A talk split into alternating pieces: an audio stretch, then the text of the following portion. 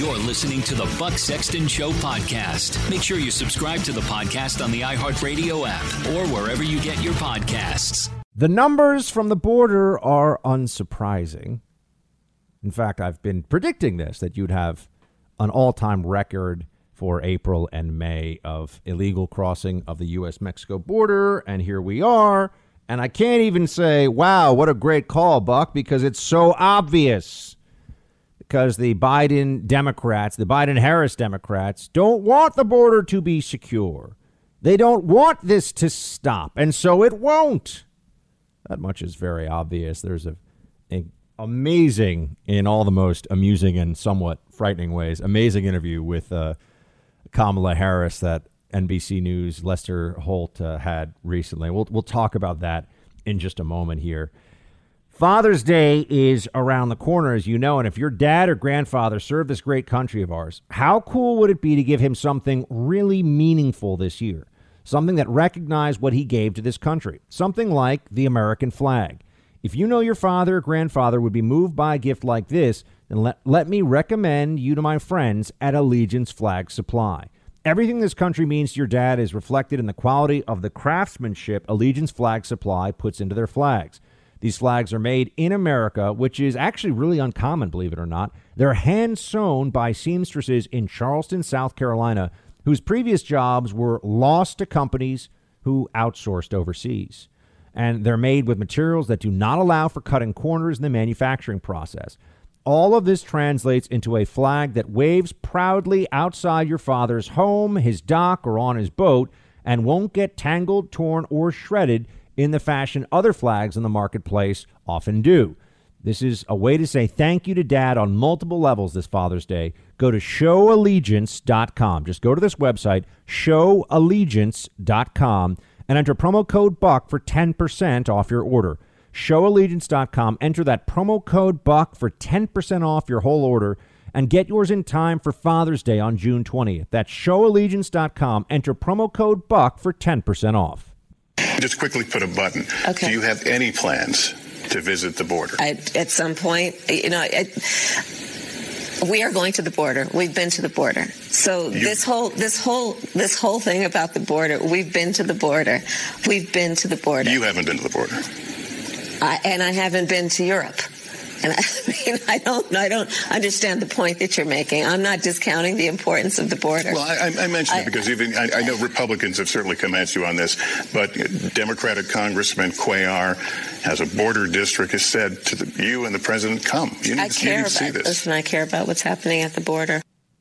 The best Kamala Harris soundbite, uh, maybe of all time.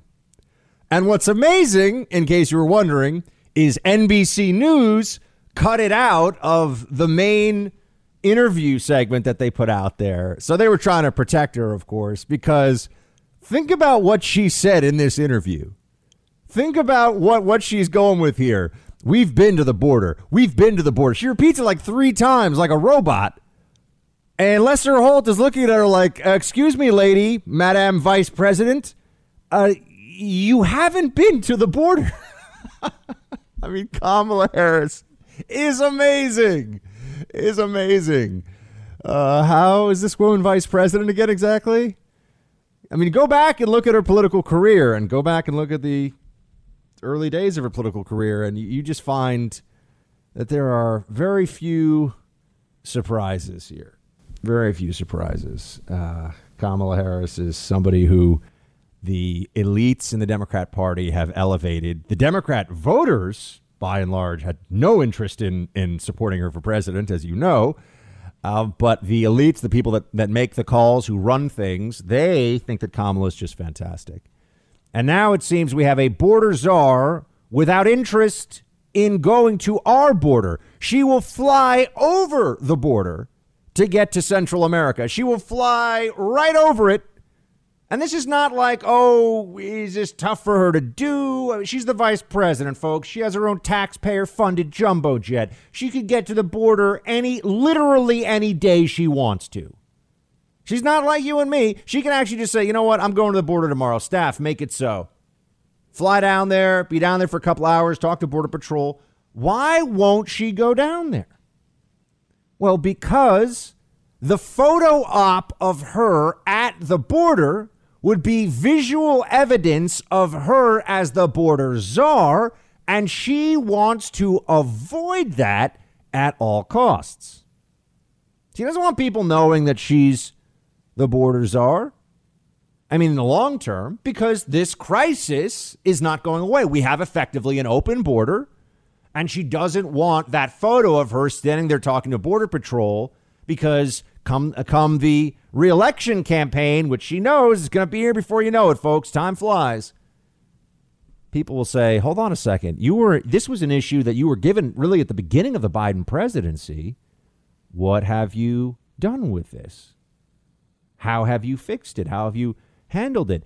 The Kamala conversation yesterday around climate change and escaping uh, from corruption and, and all the things that she was talking hurricanes we can't stop hurricanes we can't stop corruption in other countries have never been able to do that we can't actually make the problems of every developing country in the third world go away. It's not actually possible. And this all comes down to an absurd belief, or uh, I'm not even sure it's a belief, it's a talking point. I don't think they really believe it, but they like to say it. Democrats like to claim that we can make things good enough in Central America, in Guatemala, Honduras, and El Salvador specifically. You'll notice not a lot of people coming up from Costa Rica, not a lot of people coming up from countries that are doing pretty well. Um, but that we can change things in those other countries and stop people from showing up. There are close to 70 countries now represented at illegal crossings at our border. Close to 70 countries have had their foreign nationals come into the, come into America illegally. They are coming from all over the world. The numbers, unofficial but reported for last month, for May, we just got the May numbers in 170,000 plus apprehensions. And remember, at least 30 or 40,000 gotaways on top of that, which means people that cross illegally, we just never apprehended them. So that's over 200,000 people who are crossing into the United States illegally, and almost all of them are going to get to stay. And that's one month. That's one month. This is a remarkable situation, and the Democrats simply don't care that our sovereignty is being violated, that our system is being gamed, that our rules are being broken. Because this benefits them. They, these are future Democrat voters in their minds. That's how they think of it. Yeah, sure, some will become conservative. Some will start a small business and realize the government's not really their friend. And that's going to happen too. But they think on balance, and that's they're taking a long term view of this. The Democrats are. On balance, these are mostly Democrat voters. Their children, their families are likely to be aligned with the Democrat Party because the Democrat Party is the open borders party. So it all makes sense. You can put all this together pretty quickly. But uh, instead of dealing with this in an in an honest and straightforward way, the Democrats are living in what is honestly a fantasy land. Uh, I mean, here's uh, here's Kamala. For one, she's telling people, "That's right. Don't don't cross the border. Whatever you do, don't cross." Play one. I want to be clear to folks in this region who are thinking about making that dangerous trek to the United States-Mexico border. Do not come. Do not come. The United States will continue to enforce our laws and secure our border. There are legal methods by which migration can and should occur. But we, as one of our priorities, will discourage illegal migration. And I believe if you come to our border, you will be turned back. I believe if you come to our border, you, no, they won't. Does she not know that? Is she so ignorant of what's really happening at the border that she's not aware of the reality? I, I, it's tough to say. She hasn't been there. Yes, she also says she hasn't been to Europe, as if that has anything to do with anything.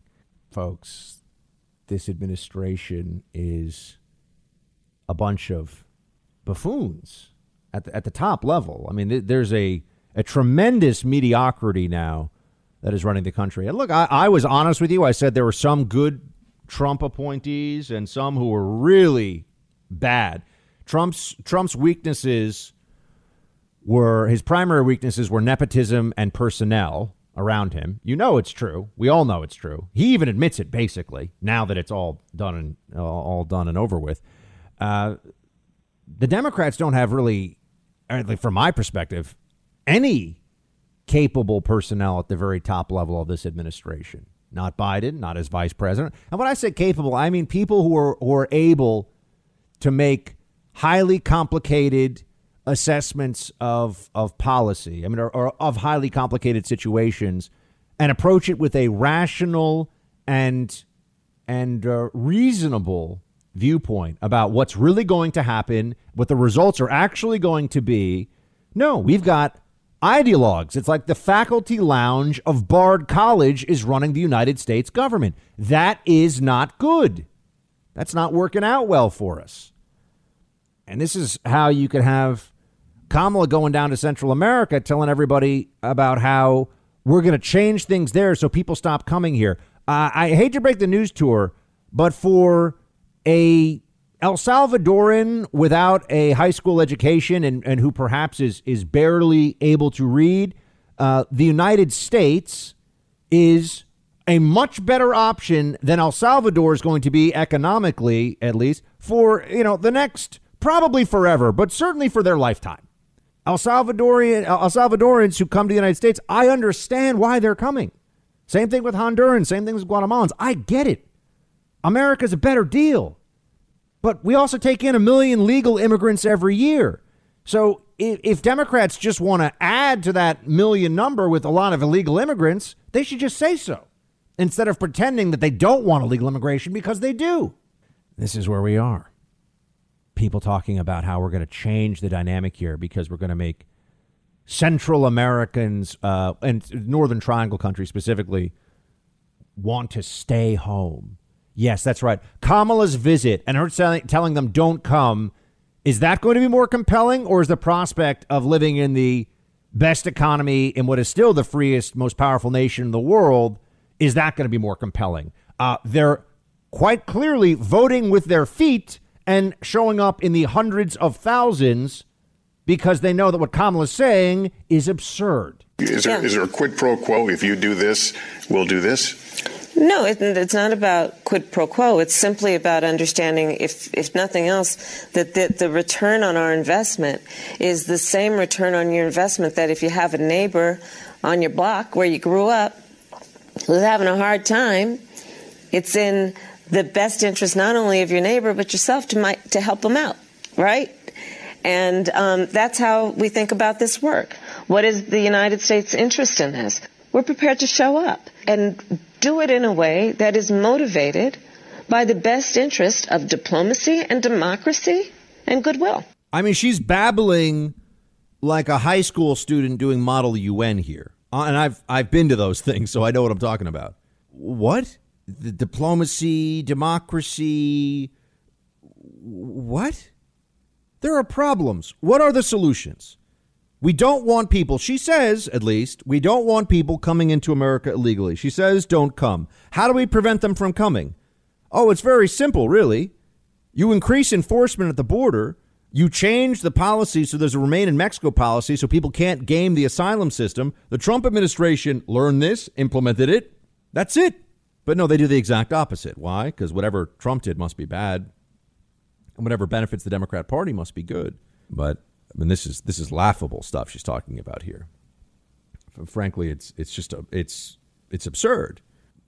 A, a, quid pro quo. She's being asked about a quid pro quo. I mean, at least Lester Holt is trying to get at. All right, what is what is Central America really going to do here? These Central American countries, what are they going to do to stop the continued flow? And she's saying, oh, you know, we're going to give them some aid money, and we're asking them. You know, the the uh, the president of Guatemala, I think it was just yesterday, said that the reason that so many of his people are going to America is because the Biden administration has just straight up said it, has made this very clear.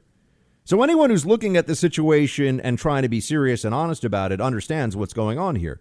Democrats have have kicked the border wide open And now they're saying, whoa, what's going on with this open border situation? I guess we got to do something about this. Oh, but it's not open borders. It's not a catastrophe. It's not a crisis. Let's manage the optics of it first and foremost. You know, she used that analogy of, you know, you got a neighbor in trouble and you got to help the neighbor. So you're going to, okay, well, if, if your neighbor's house burns down and your neighbor sees your house and says, hey, hold on a second. Uh, I I can just move into your house and live there too. You, it's you can show up and like offer them you know, uh, uh, you know, offer them some some food. You can show up and say, "Hey, you know, I got you some takeout or whatever, trying to help you out." But they're still going to say, uh, "I think I want to go live in the big house on the corner of the block here. I, I want to leave my dilapidated house, and I'm gonna. oh, I get to just move into your house. I'm going to do that. That's the part of this that she doesn't understand if if our game, if, if what the Democrat plan here really is is based on us making other countries places that people who want to come to America will stay in instead of coming to America, we better find a way to turn the rest of the world into Switzerland, Monaco, you know, maybe some parts of the United Kingdom, or else we got a big problem. And this is this is not serious. Their argument here is stupid. It doesn't add up. It doesn't make sense. We've been giving aid to these countries in Central America for decades. We've been, you know, having diplomatic relations and paying State Department bureaucrats and all these people to have agreements with these countries. Ultimately, this is about incentives, right? Warren Buffett, show me the incentive and I'll show you the result. Might, that might have been Charlie Munger, his number two, but it's one of them. Show me the incentive, I'll show you the result. What is the incentive here?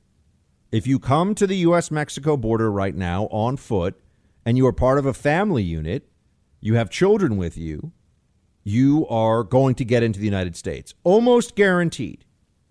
Once you're in the United States, there's no enforcement because the Biden administration doesn't want to enforce federal immigration law, so you're free to stay as long as you want. That is what is actually happening. So we, we can have this whole talk and we can we can pretend like, oh no, there's other stuff. No, that's what's going on here. And and Kamala a- acting like it's weird that she hasn't been to it's weird that people are asking why she hasn't been to the border is the most perfect summation of her control over this policy portfolio you could ever come up with. What do you mean I actually have to do something and show up? It's not just enough to be Kamala.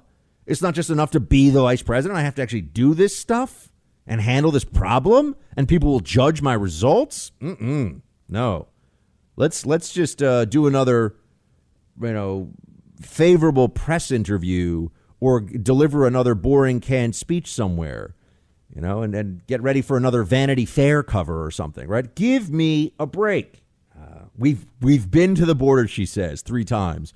No, you haven't. okay. We we've been to the border, she says. False.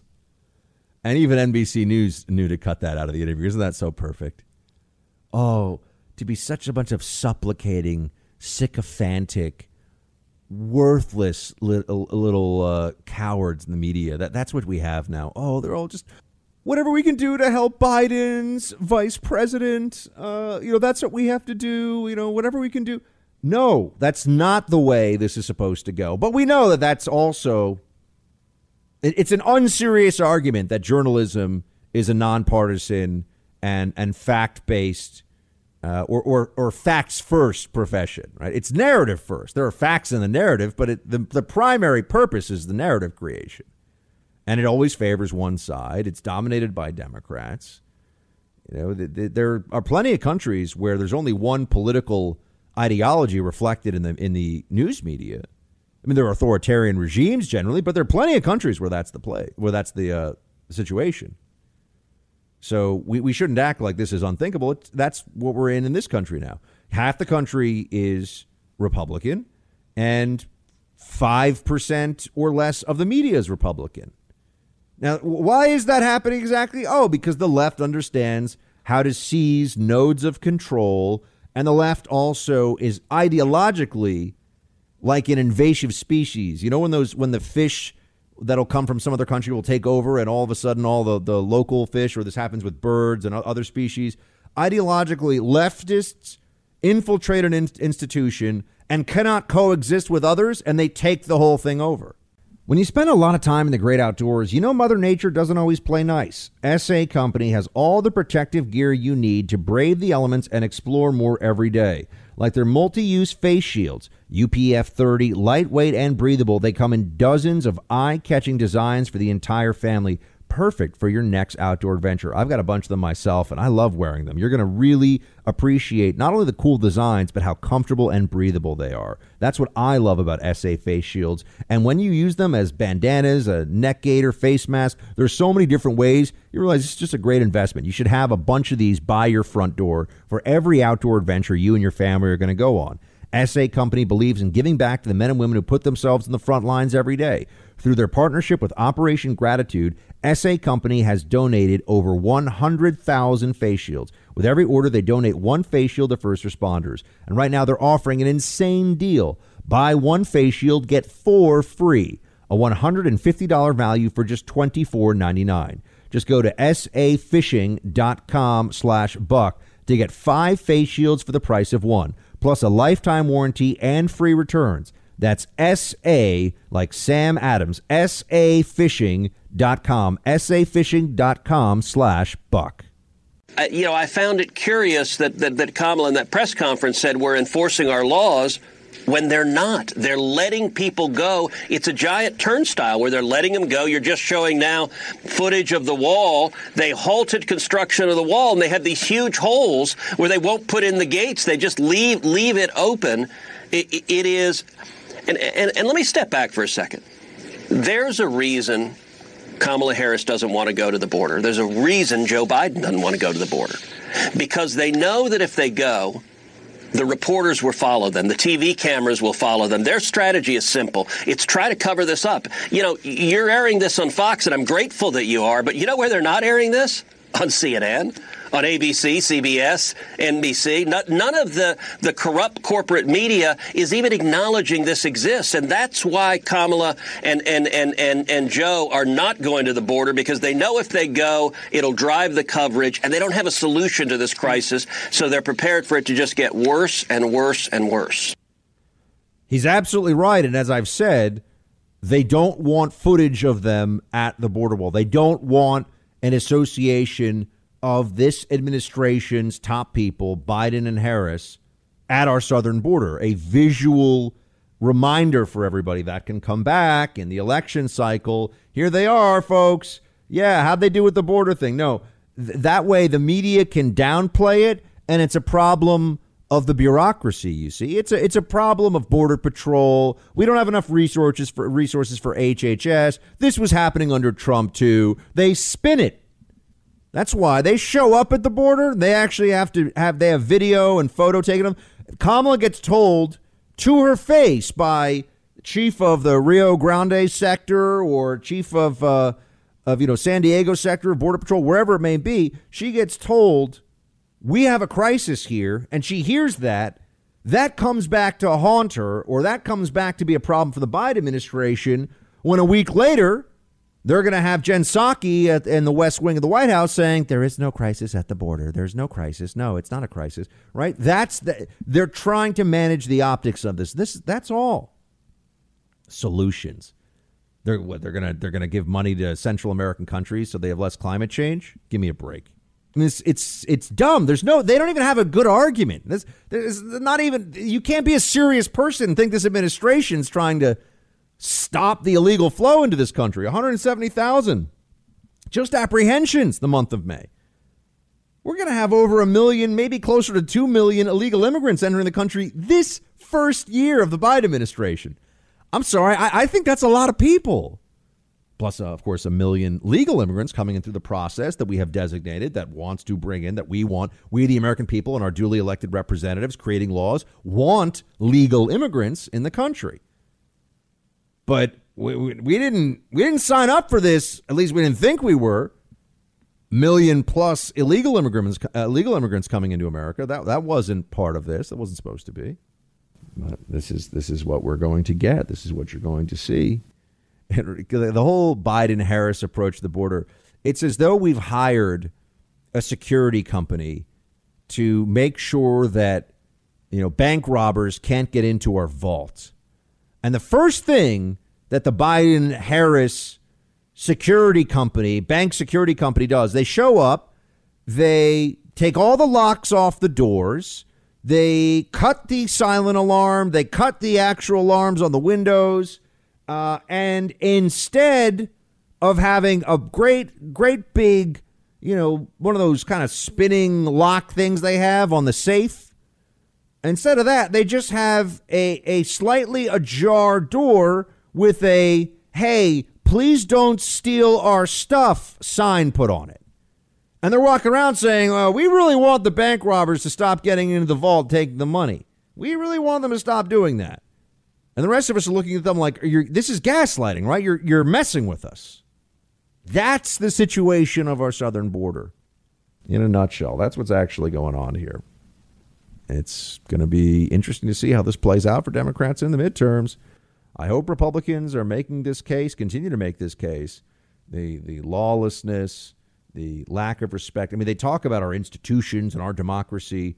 How can they claim to have respect for our democracy when they're encouraging people to break our laws and then want to give them the right to vote as soon as they can once they're in this country? I mean, it'd be a fascinating experiment. Ask a Democrat friend of yours. So, eh, you know, an immigrant from Central America who came into the country illegally, uh, breaks our laws, should they be able to vote as soon as they get here? If not, why not?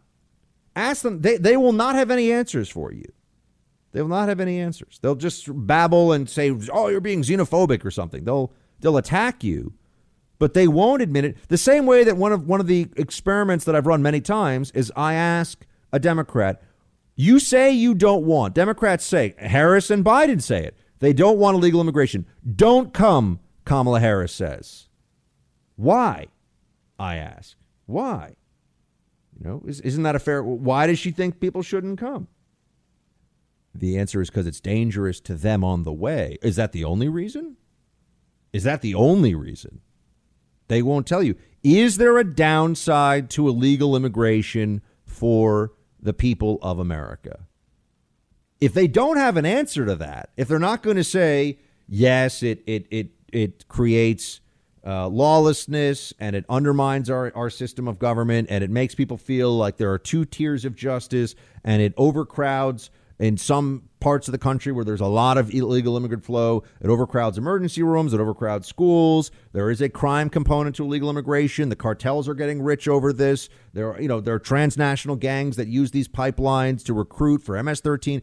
If they're not willing to talk about any of that, and they're not, and they think it's xenophobic and horrible to even bring these things up. Why why is Kamala telling people don't come? Why isn't she just making sure that it's safer for them? Right? And and that would be really easy, right? Just tell anybody, okay, show up at a port of entry and you get you get to come into the country. We're not turning anyone away. That would make it really safe. What what's the downside in that? When you when you try to force Democrats to answer the question, why aren't you for an open border? you see that they want a de facto open border. They just don't want to defend it publicly. They, they want the result of an open border, but they don't want to make the argument in front of the bulk of the American people who still believe that we should have immigration laws and they should be enforced. I mean, the same people that were willing to have folks dragged by the hair, basically, out of a restaurant or, you know, out of a, a church for not double masking are like, ah, oh, immigration laws. We don't really, that, those aren't real laws. You're noticing a pattern here, aren't you? The only, the only laws that count are the ones that the Democrats ideologically are invested in. The law, as a general concept, is a joke to them. It's just something to be manipulated for their own ends. Same thing with our system of government. When something comes out of our system of government, Democrats like it. They say, this is our sacred democracy in action. When something completely legitimately comes out of our system through Congress, out of the legislature, and Democrats don't let, or through the Supreme Court, I think of the recent decision uh, from the nine justices about illegal immigrants applying for legal status in this country, 9 0 came down. Democrats say, "Oh, well, this is uh, this is undermining our system, or this is white supremacy in action, or this is you know reason why we need to forget all about the Constitution." They don't have principles; they have desires. It's not the same thing, and you're seeing it with with the border as clearly as you are anywhere else. Speaking of uh, of masking and their their desire to enforce things this is a, a, reminder, I think, for a lot of conservatives now that if if our goal is to create a a system, if we're always trying to set up choice in in different ways when it comes to policy, you know, oh well, we'll let businesses decide for themselves. And Democrats, the moment they can, are pushing their preference through government power, we lose. This is what has been happening. And this is a big transformation in the thought process of a lot of conservatives. And it is part of, I believe, the Trump era of the Republican Party right now, you say, hold on, our, our desire to create a neutral space is effectively just us allowing the other side to come up with a way to fill that neutral space. You, you see this with curriculum in schools across the country. You see this with approach to so many issues. We think, hold on, let's just let it be left to you know individual uh, in, individual decision making or the local level or whatever, but often Democrats come in, find a way to make it federal, find a way to make it top down national, and then that's what we're living with. Well, I'm happy to see that Greg Abbott, instead of just allowing this to be a situation where where uh, businesses that have all kinds of regulations for you know they got to have regulations of how wide the doors into the bathrooms are. They got to have regulations about how, you know, the breaks they give employees and who they can hire and how they can hire. All the business regulations out there. State of Texas, thanks to Governor Abbott, is saying you're not allowed to block people from your uh, public accommodation, from your establishment, based on vaccination status. Play 14. Texas is open 100%. And we want to make sure that you have the freedom to go where you want without limits. The Texas legislature passed a law that I am about to sign that prohibits vaccine passports in Texas. No business or government entity can require a person to provide a vaccine passport or any other vaccine information. They cannot require it. I was going to go to a restaurant here in New York over the weekend, a place I've gone many times, but it's in, you know, it's it's owned by libs. I know it is. And they had a if you're going to dine inside, we require proof of your vaccination. And I just want to say, you know, if you're going to operate an establishment in the United States, in New York City, uh, I think you shouldn't be allowed to be such psychos. How about that? And say, oh, Buck, but businesses, there are a lot of regulations on businesses, friends. A lot of health and OSHA and health department, all kinds of stuff that comes into play. It's not just the market. Let's let's stop pretending we live in some free market absolutist society where it's all just no. We're we're already in a world where there's all kinds of regulations protecting consumers from the neuroses of businesses that are, are aligned, obviously, with a political ideology in the process Sounds good to me. Your private health information cannot be required as cannot be required as disclosure for you to go into a restaurant in Texas. Great. This should happen in other states too. The longer the stupid jackasses in charge of places like California and New York play these games and require masking for kids in schools and require vaccine passports, the more people like me realize you got to get out of here. You just got, we just got to get out of here. These places are run by morons. Oh, the masks are going to save us. Yeah, how'd that work out? How'd their mask mania really work out? I saw an estimate today. What have I been telling you? Estimate today 150 million people infected in this country. They consider that at the upper end, but that's that's the higher end estimate, and I'm sure it is the higher end. So basically half the country ended up getting COVID in one capacity or another. Close to half the country. With all of our masking, all of our lockdowns. Yeah. What an amazing policy Fauci came up with. They elected a 50 50 Senate, shrunk Democrats' majority in the House, and took President Biden up on a promise to unite the country. So the question at the outset of this work period is how Democrats will use their razor, razor thin majority over the next few weeks. Unfortunately, the Democratic leader already signaled his answer a week ago by laying out a June agenda that is transparently designed to fail. As I understand it, Senate Democrats intend to focus this month on the demands of their radical base. It's it's going to fail, but that also may be, and I want to prepare you all for this. That might be a benefit to the Democrats in the midterms. If they were really able to do some of the things that they want to do right now, uh, if they were able to get, let's say, an amnesty bill through, the country would see the results of Democrat policies in ways that might be really uh, anxiety producing. Let's put it that way. But because of gridlock, and you remember this from the Obama years, this is a repeat all over again. Because, and gridlock, by the way, I think gridlock in government is good on a lot of things. On major legislation, you should require a, a clear consensus of the people to dramatically transform a major part of American life or to, to have a transformational policy enacted as law.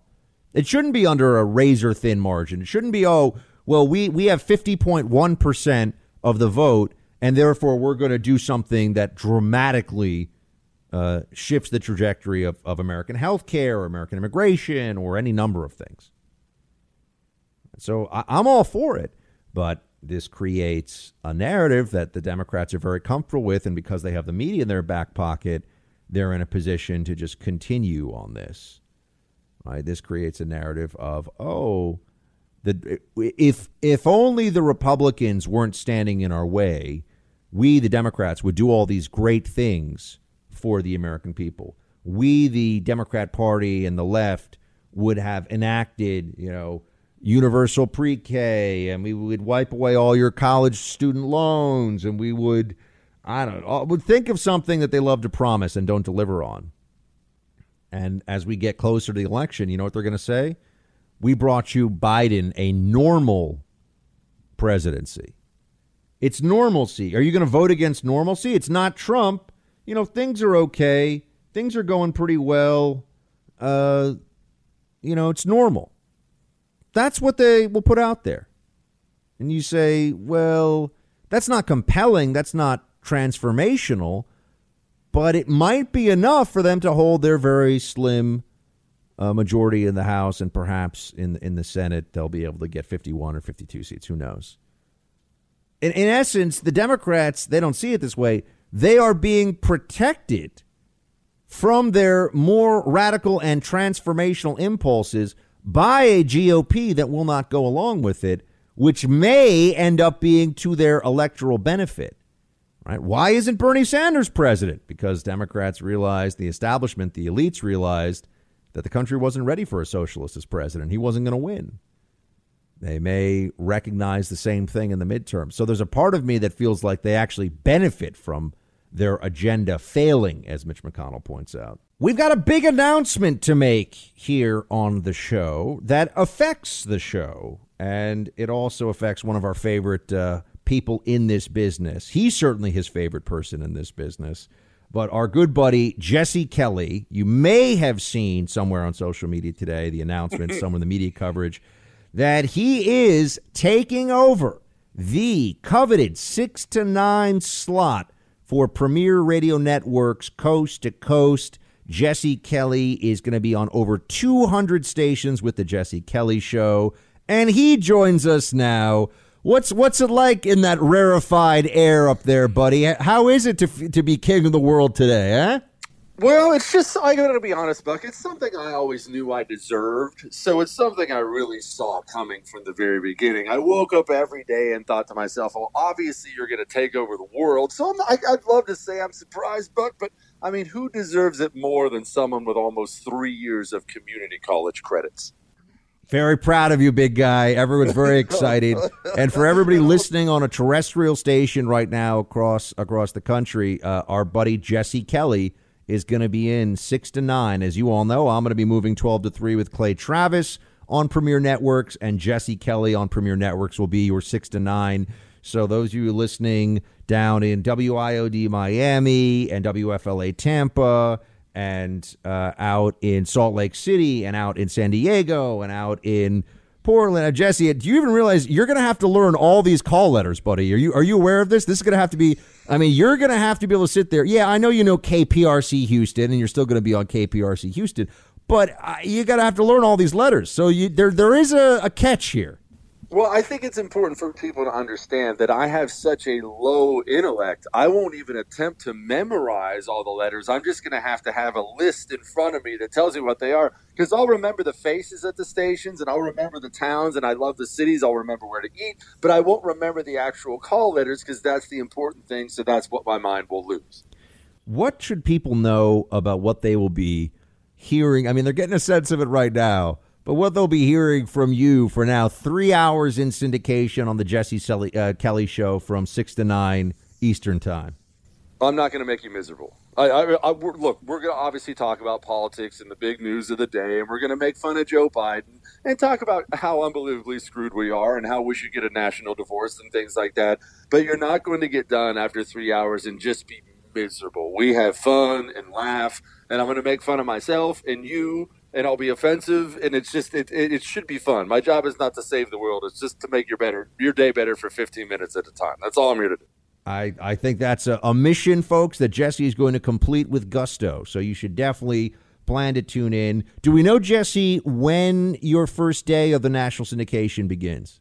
28th, June 28th will be the opening of the the Jesse Kelly show that went supernova. And by the way, I should note to the audience that I know loves you so much. Uh, your your man Buck Sexton is hugely responsible for the reason I'm sitting in that radio chair. I want everybody to know that that I know he plays a big jerk on the radio, but behind the scenes he reaches out and helps people who he has no business helping. And I, I've never done anything for Buck Sexton, and he reaches out and helps me continuously with advice and making the proper connections. So thank you, my brother. Oh, dude, you are so welcome. But obviously, officially, I can neither confirm nor deny that I, I go to war behind the scenes to help out no. my man Jesse Kelly whenever possible. So, you know, I can neither officially confirm nor deny, other than just to say you're you're most welcome, my friend, and most deserving. And I'm honestly happy on so many levels. Happy for you. Happy for your family. I mean, 200 plus stations. This is you're going to have I mean, I don't want to say what the exact numbers. It's going to be one of the ten biggest radio shows in America. That's for sure.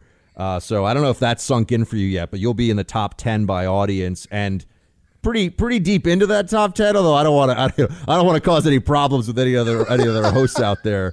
But uh, you're definitely going to be in the top ten for conservative talk uh, in terms of audience you'll be reaching, which is great. And uh, and and I I just also think, man, that it's good to see good people doing well because this audience that I've now spent uh, gosh, five years with six to nine, they are now being entrusted into your into your capable and freakishly large hands. So there you go. Well, the, the good news is, like you pointed out, I am six eight, so my hands are enormous. But it, it is not lost on me that they have been well served and well taken care of for five years. I can't promise you a high intellect or level of education or anything else. I can promise you this, though. I will I, I will go into it knowing this audience has certain demands because of Buck Sexton, and I plan on delivering. Are you going to give them some good history special stuff, Jesse? Because that's oh, I get this request all the time and have now for all almost ten years I've been in radio, and I've done a few history specials and gone in, de- in depth and detail a few times. It's never enough though for the folks who love it. They're like, "Where's the next one?" I'm like, "Oh gosh, I got I got to do the research. I got to do the research." Is is history going to be a big part of the show you're going to do? Well, history's. I mean, history. Right now, my show is nationally syndicated, but it's much, much, much smaller. I mean, nothing even close to this level. And the first hour of my show is a history story every single day. Now, I'm not carrying that over to this because I actually have, by the grace of God, they're so wonderful to work with. Premiere Networks has allowed me to start a once a week separate history podcast. It's not part of my show I look at everything through a historical perspective. So it'll be part of the daily show. It'll be a part of every single daily show. And then I get a separate podcast once a week where I'm not limited by commercials or teasers or time or anything. I can sit down and just tell a story. History is what I geek out on more than anything. So we're going to have a lot of fun. There you go, folks. Jesse Kelly now in national syndication, hitting the airwaves June 28th. And if you're listening right now, uh, that's that's you're going to be hearing Jesse Kelly starting June 28th at this time. As you all know, I'm moving 12 to three. Jesse's moving in six to nine. I- I'm just going to sit here and say it. I mean, we got Glenn Beck, Clay and Buck, Hannity, Jesse. I, I don't. I don't think you could have a stronger radio lineup than that, folks. I, I think Premiere is is uh, is like the Avengers of radio right now. well, I mean, I guess that's what makes them premier. That's why they have the reputation they have. It's the one. It's the one. You know, it's a dream to work with them. Honestly, it's everyone wants that phone call. It's the phone call. Everyone who does what we do dreams about getting. It's not lost on me that I'm the luckiest guy on the planet that I got one. I know you feel the same way, and I, like I said, I, my day is is is my job is not to lead America. It's just to make your day better. I plan on doing so. Jesse, speaking of which, we got people who are listening, who are tuning in now, who are joining us, and they're probably thinking, well, tell us about what's going on. So we've got, we know that Jesse's going into national syndication June 28th, 6 to 9, Premiere Networks across the country, 200 stations. So we put that one in. We know that Kamala Harris has still not gone to the border. and you've been, you've been something of a, of a Kamala expert, I think, for some time now in the media. You've been covering the vice president uh, quite closely. And, and I just think that this is, it's going to be fascinating to watch the corporate Democrat media try to explain to us all that even though there's no success or even clarity in the Kamala led policies at the border or anywhere else for that matter right now, she's amazing. And if you don't agree with that, you're a terrible person. Oh, Doc, oh, I have to tell you, I think there's something deeper going on here, Buck, too. And I said this right when Joe Biden put Kamala Harris in charge of the border. The border is a disaster. Everyone listening right now knows that. I know your audience knows that, but I don't know that people know the scale. We're looking at 3 million this year. 3 million. That's 1% of the population of the United States of America is going to come here illegally in the year 2021. That is a disaster like no nation has faced as far as immigration goes in that period of time. Joe Biden immediately puts Kamala Harris in charge of it. I think, and I've had this theory for a while, Kamala Harris is never going to the border because she doesn't want to be caught on TV or on camera down at the border in a situation that is a disaster for Democrats. Yep. There's a city in Texas called McAllen, Texas. It's always Democrat all the time. I think they voted for Joe Biden like plus 15. They just voted in a Republican mayor. Republican mayors do not get elected in McAllen, Texas. It's right down there on the border. It just happened. I think Kamala Harris is running away from an issue Joe Biden gave to her on purpose to make her look bad, and she knows it'll make her look bad. So she is going to avoid this thing like the plague. That's my theory. And I think that the Biden administration is hoping that the way the media, and by the way, you and I totally agree on Kamala knows the, the optics of this. Her talking to somebody in a Border Patrol uniform at the border becomes Oppo when she yep. decides that she's either taking over for Biden or running or whatever's going to happen, because there's no way to spin what's going on, especially as the year gets through and we have the full numbers. This is the worst the border. Jesse, I mean, I was down in McAllen about, what, two months ago now, and they were all saying it. And I mean, everybody at the border, Border Patrol, everyone you talk to, local politicians, the worst it has ever been. I mean, going back even to the 90s. Well, Buck, we invited him in. We have that Joe Biden clip that I know you've played where he invited a surge at the border. They they told everyone to come. Uh, we have 10,000 Venezuelans this year. They're coming from deep down in South America now. It's not just Central America anymore.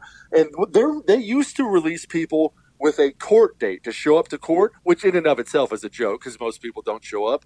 Now we're getting so many people, they don't even have time to give them a court date. They're releasing them into America with the promise that they'll get back to them on their court date that they then won't show up for. This is this is a bad problem now, and it's only going to compound as the year goes on.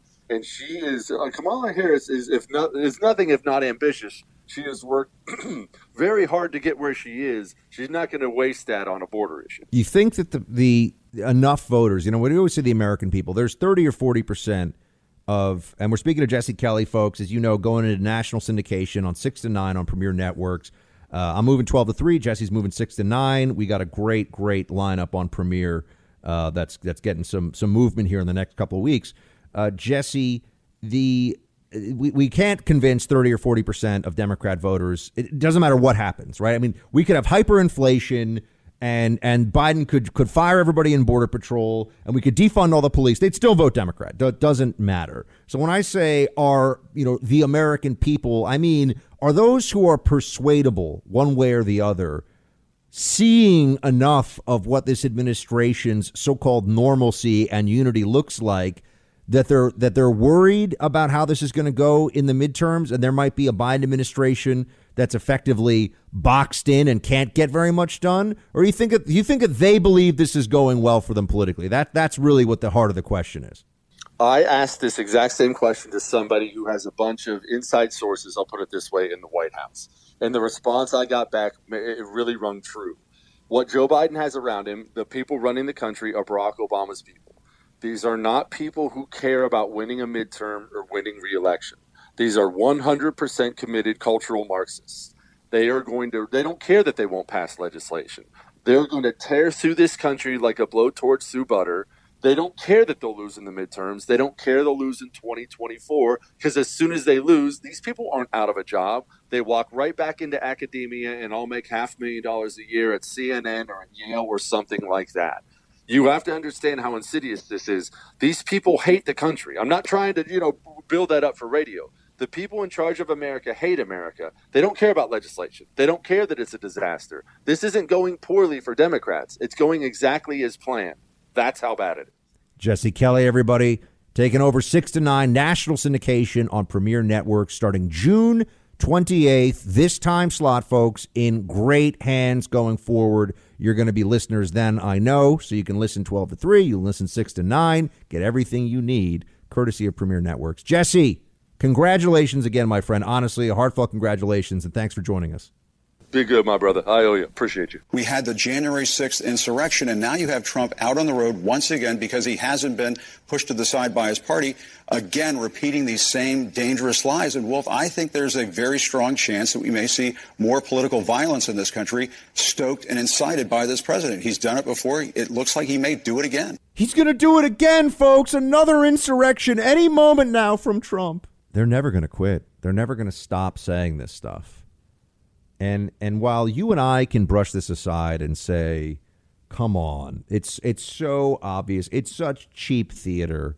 All right, Trump's not calling for. There was no insurrection in the first place. There was a protest that turned into a riot. And yet now they're saying that Trump is going to have another insurrection attempt. Why do they keep bringing this up?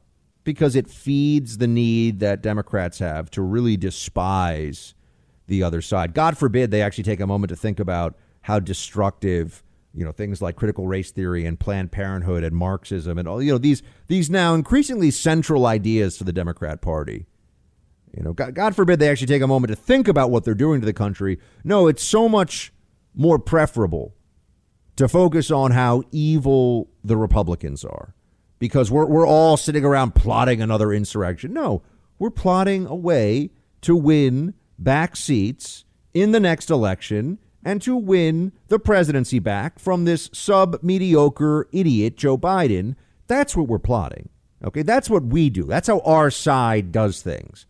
And they know that at some level, which is one of the reasons why they want to work so hard to get HR 1 passed so they can just, they, just like they do with the border, they kick it wide open so that there really are no rules or regulations to speak of that are meaningful. It's it's so easy to break the law, so easy to break through. They want to do the same thing with with elections. Sure, they say they want secure elections, but let's eliminate all the safeguards. Sure, they say they want a secure border, but let's eliminate all the safeguards. Let's get rid of the only ways that we would have to to stop bad things from happening, to stop violations of law, and also make it effectively impossible to even know what's going on, to have any transparency. Doesn't that doesn't that seem like a, a theme here? Whether it's the border, elections.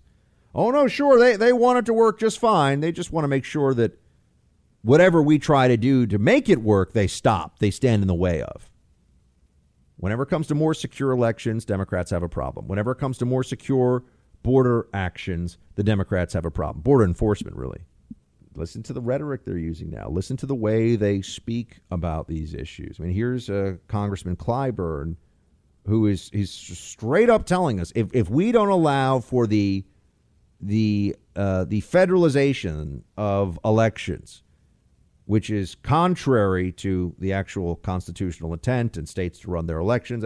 But if we don't allow for essentially a federal overhaul by Democrats with a razor thin majority in Congress to change the way elections are conducted, uh, we're going to end up like the Roman Empire. Play seven.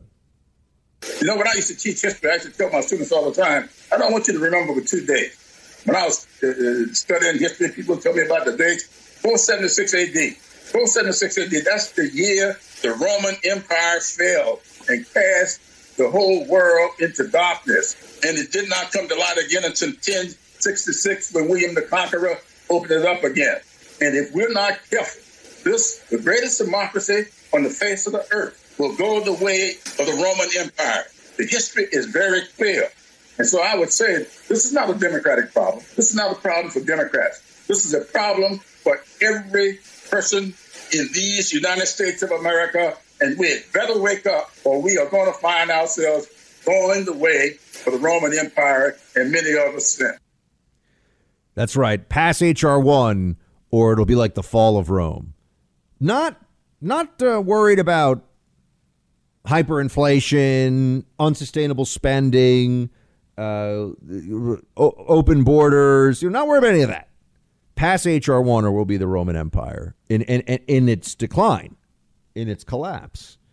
Hmm, I, I, think there's a lot of parts of that history that uh, Congressman Clyburn might want to go back and, and revisit um, because it wasn't the absence of H.R. 1, I can assure you, that caused the fall of ancient Rome. It shouldn't matter what your politics are. You should be able to share your thoughts online and conduct your internet activity without being spied on. But guess what? You can't. It's the reality of the world we live in right now. You know it, I know it. If you're a conservative, you're being suppressed, you're being surveilled, you might even be targeted. You need to fight back against big tech's control of the internet with a virtual private network, a VPN. The one that I use, the best one in the marketplace right now, is ExpressVPN. With ExpressVPN, it's just an app you have on your computer or your smartphone. You anonymize a lot of your online presence by hiding your IP address. That makes your activity much more difficult to trace and sell to advertisers. And ExpressVPN encrypts 100% of your network data to protect you from eavesdroppers and cyber criminals. What I like most is how easy it is to use. It takes just one click to protect all your devices. That's why ExpressVPN is rated number one by CNET and Wired. Revoke big tech's right to your data. Secure your internet with the VPN I trust for online protection. Visit expressvpn.com slash buck.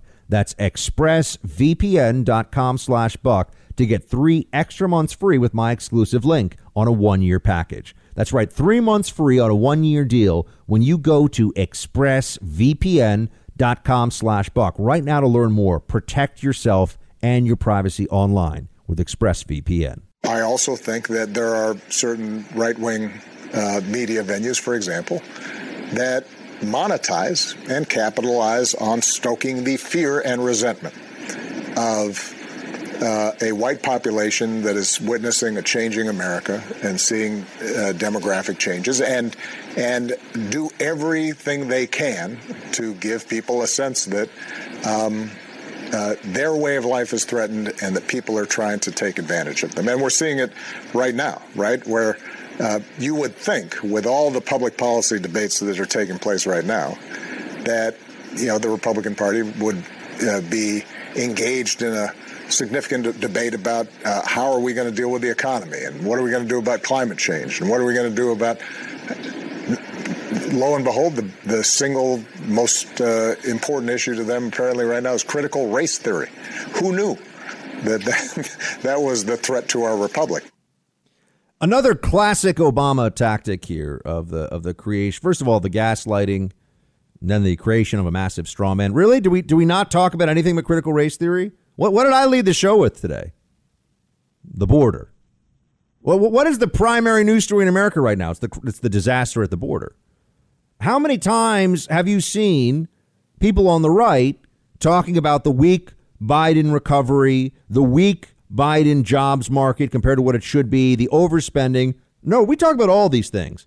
But oh, let, let's pretend that there's a a hyper focus, an exaggerated focus on critical race theory.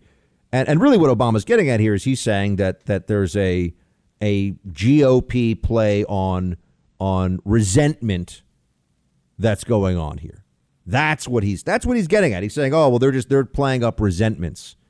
Uh, well, no, what's actually happening is we're looking at the effort that the left uses with critical race theory to indoctrinate children and university students, and now corporations, and now government action to make distinctions about people based upon race is racist. That is the fundamental position of conservatives of the right in America. To look at someone's skin color and say, you get X, and look at someone else's skin color and say, you get Y, is wrong. Critical race theory rejects that. Critical race theory says, no, we have to treat people differently on the basis of skin color because we de- we've decided, we the critical race theorists, that there are pre existing racial benefits in society. And so those must be balanced out. And you say, how, can any government do this in a way that does not exacerbate racial divides and resentment? How can you implement racial Marxism in America without tearing at the very fundamental premises of America that we are all equal under the law, we're all equal in the, uh, in the eyes of God, and that our race is irrelevant to our status as Americans, to human beings? How how can you do this? How can you implement this ideology without creating all of that damage and dissent and resentment? Well, the Democrats don't worry about that because the Democrat elites who are white view critical race theory as a means of one creating the or con- continuing perpetuating uh, huge amounts of minority support, political support for them, and also, as I've told you, the Pelosi's and the Schumers, they are they are perfectly happy giving lip service to critical race theory because they're already rich and powerful, and this stuff doesn't really affect them, and they elevate themselves beyond what the the rest of of white America has to deal with. There, there's no guilt associated with being a white liberal who espouses critical race theory. It's it's it's a uh, it's moral preening. It's, oh, yes, I've confronted my whiteness. So now I'm a great person. That's what Nancy Pelosi and Chuck Schumer. So I'm one of the good ones. I'm a good person. Uh, but, you know, Obama taking shots at critical race theory, I mean, was was the country more united along racial lines as a result of some of the primary policies of the Obama administration, some of the primary narratives of the Obama administration? It's an interesting question to ask. Remember, the BLM movement started under Barack Obama's watch. The BLM movement happened because of first uh, the beginnings of it, I think you could say, were the George uh, Zimmerman, Trayvon Martin situation, which didn't even involve police, uh, and then there was the uh, uh, the Mike Brown shooting in St. Louis, which was a lawful shooting by a law enforcement officer under threat from a criminal. That is what happened. But they created a whole story about hands up, don't shoot, as we know. And it was, in fact, the Obama Justice Department that had a investigation of hands up, don't shoot, and the whole Mike Brown incident, and said it's just not true. Eric Holder's DOJ eh, had had eyewitnesses that they uh, they interviewed for that, and it just wasn't true. But it didn't matter. It was about the narrative. All right, it was about the narrative. The Republican Party view of race relations in America is that we to stop discriminating on the basis of race, we must stop discriminating on the basis of race. It's it's it's actually quite straightforward. Racial categorization, characteristics, any benefits, any help up or pushing down of anybody based upon race, which is itself an, an often amorphous and and and uh, and sloppy categorization. It doesn't really hold up, and especially as you get into more and more um, of these uh, of of two race couples having children. So you know, I mean, my my nephew would be considered biracial, for example. My own nephew is biracial. So does he have to self-categorize, or how, you know, where where does he fall into the CRT when he grows up and he's a baby now? But where will he fall into the CRT framework? You know, if if somebody is is uh, you know half South half South Asian by parentage and half white, do they are, are they confronting their whiteness, or how does that work? These these ideas that that they put forward are inherently flawed and self contradictory and divisive and destructive. But when we start to point that out, you'll notice then there's a sensitivity. Whoa, whoa, why, why all the focus on critical race theory all of a sudden? What are you guys doing? No, they much prefer, the left prefers to be able to institute this racial Marxism throughout America without any, without so much as a word of protest from the other side. That would be much more to their liking. And so now that we're actually taking this on, because oh what we're going to pretend like Democrats don't spend a lot of time talking about race. What what was BLM? What is BLM all about? Black Lives Matter. But really, what's it about? Racism in law enforcement. That's what that's what is at the heart of it. That that cops, particularly white cops, kill unarmed black men, and this happens in a way that is systemic and unpunished, and is a huge national emergency and crisis. You want to talk about exaggerating something and creating a massive uh, narrative of catastrophe when it's actually isolated incidents that, in the grand scheme of things, are quite rare statistically, which is the truth that is in conflict with the central premises of, of a central premise of, of Black Lives Matter. Um, the BLM movement is, is the perfect example. And we had to go through billions of dollars of damage, and people lost their lives, and people lost their livelihoods and tremendous anger and rage displayed for months on end with the BLM movement. What did it accomplish? Nothing. Uh, just destruction and anger. Didn't actually advance. There was no legislation. There was no greater social cohesion afterwards. So they're just just like well, literal arsonists in some cases, but arsonists of our society running around and acting like they're rebuilding. No, they're just burning things down. They're just destroying things. This is what the left so often does. And Obama comes from this school of thought. And Obama's used to being told his entire adult life that everything that he believes when it comes to CRT, everything he believes when it comes to the, a, a Marxist outlook is brilliant. Oh my gosh, everything he says is amazing. Now that there's a greater focus on this and the public is looking at these issues they can come to their own conclusions about hold on a second is CRT is it is it sensible?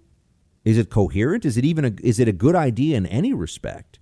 Or is this just about divide and conquer? Is this just about creating further division and disruption in society so that some people can advance and uh, their own power and their own interests?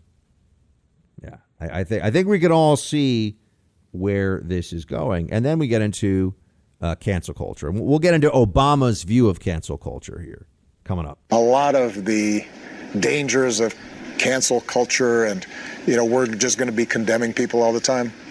At least among my daughters, that they'll acknowledge that sometimes among uh, their peer group or in college campuses, you know, you'll see folks going overboard. Mm. But they have a pretty good sense of, of look, um, we don't want, we don't expect everybody to be perfect. We don't expect everybody to be politically correct all the time, but we are going to call out institutions or individuals if they um, are being cruel, if they are, you know, discriminating against people. We do want to raise awareness.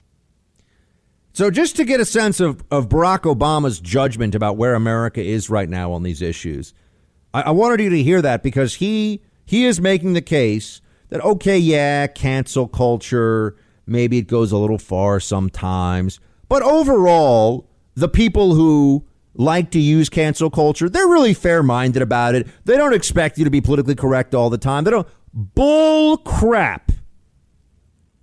What world is he living in? What planet is he on? Is he really not able to observe what can get you canceled now?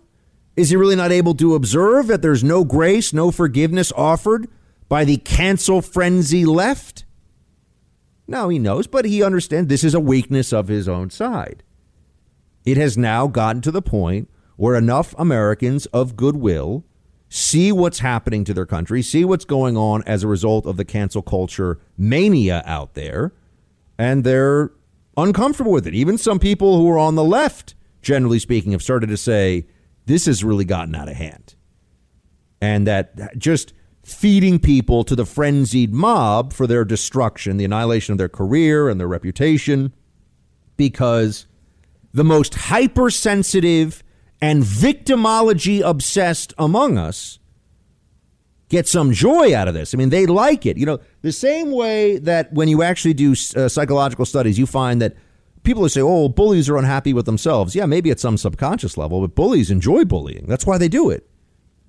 Cancel culture, the, the cancel culture shrieks that you hear come from people who enjoy watching the public annihilation of their ideological foes, or they just enjoy the use of the power that they've accrued in this cancel culture world against individuals. They like seeing others' careers and reputations lit on fire.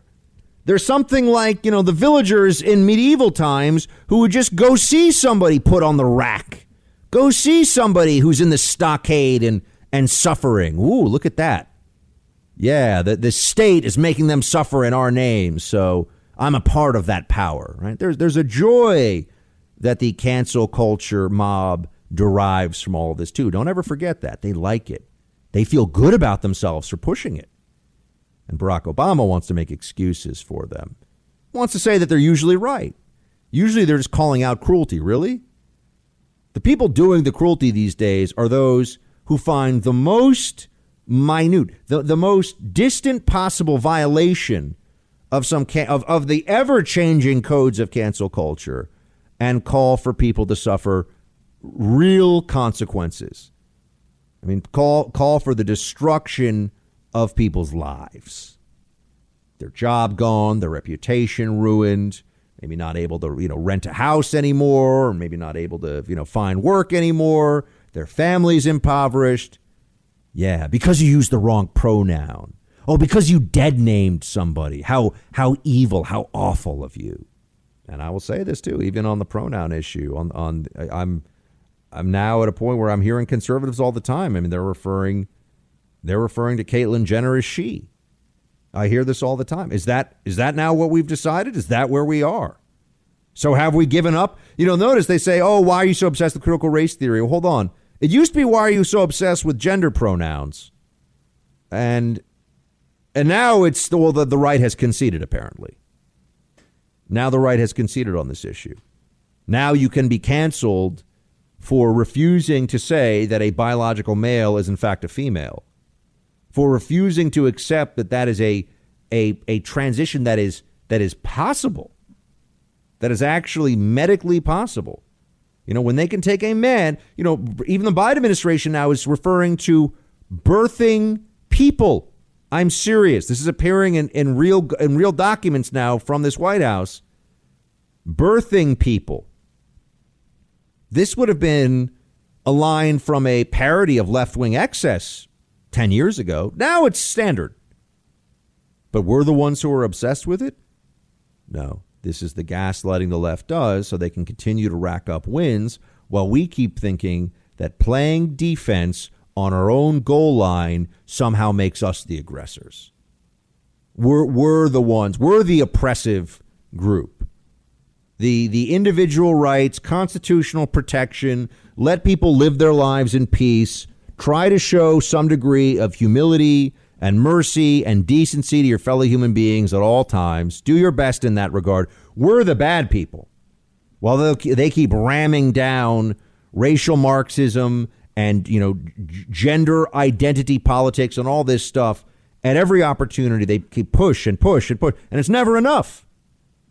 Never placated. There's always another realm to go to. There's always oh well you know now it has to be the 12 year olds take the uh, you know hormone transfer drugs. Now it has to be this is what we face. We are in a fight, friends. The question is do we fight back or do we just allow it to be a one way war? Is that where we are here? A culture war in which only one side gets to fight. And anytime the other side gets tired of getting punched in the face, the side that's been doing all the punching up that point says, Whoa, whoa, whoa. Why are you getting so aggressive? Why are you getting so aggressive? Yeah, that's what's happening now. And I think we, we see this, we understand this, and there's a, a recognition that is growing among conservatives that we are losing ground here. We keep, we lost ground. I hate to say we lost ground in the culture war under four years of the Trump presidency, too. It was slower. There was some pushback. But when you when all said and done, do you really think that we we gained? We ended the Trump presidency, told we couldn't go to church, and then we had to wear two cloth masks over our faces, or else we're evil. We're really going to act like we had a four year four year run for victory, a four year run of victory for freedom? I don't think so.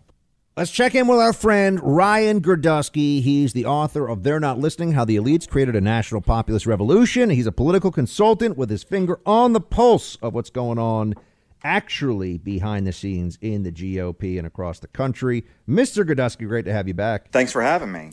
So, you, did you see the Kamala interview? Because I got to say, this for me, even I've always thought that Kamala was someone who very popular in the CNN green rooms and executive suite, and like not anywhere else in America, it seems really. I mean, not with Democrat voters, not with the Democrat base, but the people who run stuff like Kamala a lot. You see this interview, you say, it's amazing that this woman even became senator from California. Never mind that she's actually now the vice president of the United States. Well, and it wasn't a hard interview. Like that's the crazy. They didn't sit there and say who is the vice president of Guatemala or you know the top three most populous cities that these migrants are coming from. It wasn't. This wasn't a Jeopardy question. Do you remember back in 08 when Obama versus Hillary, and they asked, you know, Hillary who the president of, of Swaziland was, and then they asked by, uh, Obama if he was comfortable. Remember that? I mean, that was like they were throwing like very. This reminds me of Trump the Trump administration people versus the Biden administration people, they're not throwing hardballs at them. And she blatantly lied, and she really thought she was going to get away with it when she said, We've been to the border six or seven times in a row. And he just said, You haven't. And then she goes, Well, we haven't been to Europe yet. She seems so delusional to the entire thing and and and looking at it and examining this entire uh, migrant crisis as being the product of discrimination against LGBT uh, uh, people in Central America and and um, and uh, climate change. Those are the two issues that she really thinks. She thinks as if on January 2021, the things that made this gigantic wave of hundreds of thousands of people pay uh, uh, coyotes and and and and, and human smugglers billions of dollars was I don't know this crackdown against gays in Guatemala and Honduras. It's it's totally bizarre. She's living in a, par- a parallel universe, and she's so used to, and Democrats are so used to the media sitting there and saying, uh, you know, ignore it. We'll give you an easy. We'll give you an easy way out. We'll, we'll you know, we'll, we'll give you an easy. We'll, we'll let you. We'll let you lie through the, through our interviews. That she thought she could just lie through this one again. At, you know, that she had been to the border, and you know, her answer was, "Well, I've never been to Europe either." It was amazing that Lester Holt in the interview too. You could tell he didn't want to be the he didn't want to push her on anything, but he he was like, well, I mean, you haven't actually been to the border. it was actually kind of funny. He's like, he's like, look, lady, I, I can't. You're the vice president. I'm a Democrat. You're a Democrat. Like, I wish I could be, but I mean, I, I, I there is some level of like, I gotta be, I gotta be somewhat real here. And you think that you would think that her people, her media handlers, would have sat there and said, "You need a better answer to another country or continent you have." I'm actually kind of shocked that Kamala has never been to Europe, but she, I mean, she used to live in Canada. She's not a, a, a not, you know, she's not been. She's not she's not worldly. She's like she's not traveled, but she said, you know, I haven't been to Europe either which is uh, you know that was that was such a bizarre answer and i guess they're so used to the media just you know licking their chops to praise them. Brian Stelter had on uh, Jen Psaki the other day, and he said, "What could we be doing better for you?" That was his hardball question. I mean, I mean, uh, you know, and it, it's not shocking how then the media, how Americans are just being gaslit into believing all kinds of lies um, that the media is throwing at them. Think, and, and and why Biden's approval rating is still above fifty percent I guess if you don't see a crisis and you don't hear about a crisis, it's hard to have a negative opinion about the crisis. Speaking of Ryan Girdusky, author of They're Not Listening How the Elites Created a National Populist Revolution. And Ryan, tell us again about this this the super PAC that you're creating that's going after. Uh, tell tell us how that's going and, and critical see, race theory. Yes, I, I started a super PAC two weeks ago called the 1776 Project PAC. PAC. It's 1776projectpac.com. And what it does is it's going to campaign for candidates running for school boards, the first national school board PAC, um, who oppose critical race theory. Critical race theory is the belief that we can inject basically uh, Marxism vis a vis racial uh, animosities between white people and, and non whites. Um, and they have a whole re-education of the history of America. They want to socially engineer America through a Marxist prism based solely on race. That every inequity and every inequality in society was specifically created. It is it is not just didn't just happen. They actually was specifically created to keep non-whites down. So uh, the PAC has been doing great. We raised over fifty thousand dollars in two weeks from over six hundred individual donors across the country. It's been really incredible how how many people have reached out to us, and hopefully by the end of the summer, we will have a list of endorsements and school boards we're going to be announcing we're campaigning for on behalf of school board candidates and um, yeah, I, am very hopeful for it. I think that I think that getting involved in curriculum is where conservatives have been missing out on because they've been so focused on things like school choice and and you know we we've all heard these the same talking points from conservatives for decades with education, but we've really missed out on curriculum. And I think curriculum and the public education is really where the fight needs to be. You have Barack Obama, the former president, and still really the most beloved and powerful Democrat, I think, out there on the scene, uh, saying, Who knew the single most important issue right now for the GOP is critical race theory?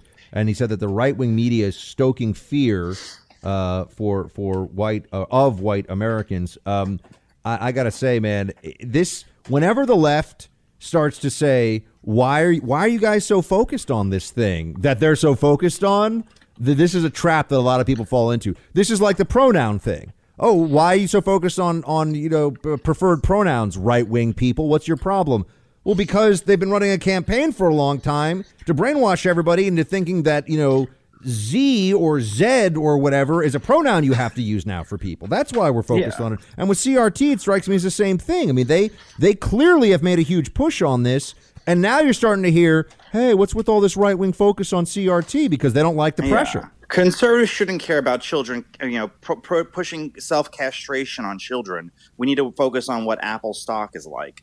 I mean, this is what they want to sell us on rather than what, what should be sold on this is critical race theory is really the most important fight. It's in grammar schools all across this country. Um, it's not in every school, by the way. I want to make that perfectly clear. There are schools that don't have, but it's in it's in uh, thousands of classrooms across the country, and it teaches non-white children that they cannot succeed in life because the country is built against them. It tells white children that they are born oppressors and that the history of this country and all the foundations that we have had as a nation for 200 some odd years is they're all institutionally racist and they need to be broken apart.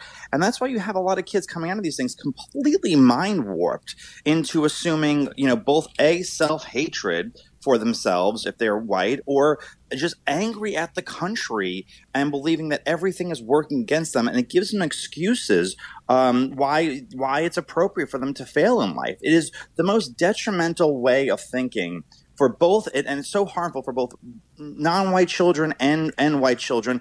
And it's incorporated in, in, in, corporate america. It's incorporated in the military. I mean it's in all branches of, of, of civil society and it needs to be broken apart and defeated. And this is the 1776 project pac is my little way of being able to fight back at it on some institutional level Speaking of Ryan Girdusky, he started the 1776 PAC, as he just said, and is also the author of They're Not Listening How the Elites Created the National Populist Revolution. And, and Ryan, have you seen or, or heard uh, the audio of this this psychiatrist at Yale who's oh, talking oh, yeah. about fantasizing yes. of shooting white people in the head? What, what's yes. so th- this is yes, it's it's it's horrifying, and but but what's so amazing to me is that this was said at Yale on a you know on a, in a public lecture, public forum, Zoom call. People saw it, and not only did they not think it was a huge problem, there are people that are quoted like other Yale professors who say it was really good. I'm sitting yes. here like this is the world we live in now, folks. Yeah, no, it's true, and there has been multiple studies on this that white liberals are the only are the only group to have neg- neg- negative in group opinions about other uh, people of their race. So, you know, blacks, Hispanics, Asians, all other people will look at someone of their own race and have a positive feeling. White liberals are the only ones to not have that and in fact have an inverse feeling, a negative feeling. And it's it's it's it's it's insane a lot of this hatred is coming from these white progressives who look at you know white people as truly the enemy of of uh, you know of of every other type of person. That doesn't mean that there's you know never been racism in our country or never been you know a racist alive, but to imagine that this country that gave people like Oprah Winfrey and Michael Jordan billion dollar, multi billion dollar fortunes, elected a black president and uh, hundreds of members of, of state legislators, Congress, and, and senators over the course of our history as being, uh, you know, systematically oppressing them time and time and time again, forever and ever and always, is just it's it's not living in this reality. And you know, I mean, listen, if you want to sit there and, and pretend you're pretend you're a, an animal or have a fantasy in the privacy of your own house, go ahead and do it. But don't pr- impress it and push it on children in grammar schools and, and primary schools. Another thing that I find remarkable, uh, Ryan, is there are all these these these clips that are going viral of people who are, are on TikTok and they're talking about pansexuality. oh, you saw that one? Yeah, and and yes, that was weird. and yes, it was very weird. and Democrats, I mean, it's so weird. I don't even think I can play it for this audience. And and what's amazing is like the leftists that I know, they keep saying, "Why are you guys all so worked up about things?" And I'll say, "Well, what about the the the very odd, very disturbed lady? Uh, I, I'm assuming lady." Who you know is talking about being a pansexual? I don't even know what that. I, I mean, I know what it means in terms of the the actual you know She was prefix. talking about pansexuals having aggression towards bisexuals, and then some other sexuals were crossed in between. Mind you, for those who haven't seen the video, she has black eyeliner smearing down her face with like multiple uh, facial piercings across her entire face, um, and that is and that's the person we're supposed to be taking seriously, and a and a, and a bowl haircut from you know from like the '90s. Uh, that is that is what this woman looked like. What's remarkable is that is that we and you know and Obama also recently talked about cancel culture and how sometimes it can be a little excessive, but overall they they love this accountability word now. They'll say, well, it's really about accountability. What's fascinating is that we're not allowed to cancel absurd, detrimental, crazy, honestly, ideas that are that are that look like they're just mental illness on display. I- I- that's people like living their truth or or establishing their personhood or whatever it is. But if you want to be like, hey, I'm like a, you know, I'm a traditional Roman Catholic who like believes in church teaching, it's like, how dare you? Oh, oh, you know, uh, yeah, you're the, and they explicitly say you're the enemy if you believe. They also, I mean, the worst part of critical race theory people don't realize is they they mock up certain habits of of of people as being. If you're an entrepreneur, you are supporting whiteness. If you believe in individualism, you're supporting whiteness. It's not a matter of like if you are white. If you are a black person who does not believe in critical race theory, if you're like Candace Owens or Clarence Thomas, you are internalized whiteness. I mean, this is this is so delusional, and this is becoming corporate sponsored. I'm probably soon under the Biden administration, sp- state sponsored racism, and that's how it has to be viewed. You can't think of this as you know the extension of of the Civil Rights Act. This is state sponsored racism. This is truly what we would oppose if it was happening to any other race in this country. But the fact that it's happening to white people, there's a lot of white progressives who have supported it, but that's because they have a problem with white people. It's not because this isn't racism. Where do people go, Ryan, for the 1776 PAC? 1776 Project PAC, PAC.com. Ryan Girdusky, everybody. Ryan, thank you so much. Thank you. Why are you wearing a mask outside? What's your thought process? I just feel like I have to wear it. I don't know why. I just want to wear it. Yeah, I guess like my friends wear them, so I'm like, if I'm, I, I might as well just too. I feel like I won't take off my mask until everybody does. Oh yeah. We have Peer been pressure. very cons- Role modeling, right? I mean, it's just it, it, there's a lot of anxieties with taking the mask off, you know, for the first time. So it's Because probably it's been so long. yeah, it's like a social anxiety at this point. It's just you know mental well-being and stuff. So it's virtually impossible to get coronavirus outside while you're vaccinated. Okay. Does that change your thought process at all? Hey, or- not really. I'm just gonna keep wearing it. I personally still wouldn't want to take the, the risk anyway, and I don't trust anyone else, so I'm just doing it for my Even if the science said it was like basically impossible, it still doesn't matter? Yeah. Extra precaution. Because I want to protect others and there's still a risk no matter what. So. It's also a little bit of a protest in a way. The, the protest being like, being. Well, I shouldn't be uh, given the privilege to not wear a mask. It's a protest because I shouldn't be given the privilege to not wear a mask. Ami Horowitz, a documentary filmmaker and a longtime friend of mine, doing some just walking around asking folks who are wearing masks outside, and I, at least some of whom, if not all of whom, are vaccinated. I mean, at this point, if you're an outdoor masker, I, I, I assume you're also vaccinated, right? Because if you're so concerned about COVID that you'd wear a mask outdoors, even after the CDC says it is not necessary, it is not medically necessary, then I'm assuming you got the vaccination, right? Because that actually does create a, a, a very real and, and very provable layer of protection that, that works quite well for people. Uh, but it's remarkable, isn't it, to hear hear those answers? And and I'm really troubled by this. I didn't think that this could happen in this country. I, I, I gave the American people overall more credit on this on this point than is is deserved. Yeah, about about half of us, roughly speaking, think that being told you must wear a a cloth uh, a cloth restriction across your your mouth and your nose for basically all of your public life, including just being outdoors, is insane and is absurd and is tyrannical. Uh, about half of us kind of figured that out, knew that at one level or another for the for the whole thing. But about half the country is like, yeah, sure, I'll mask up, I'll double mask, I'll triple mask, anything you say.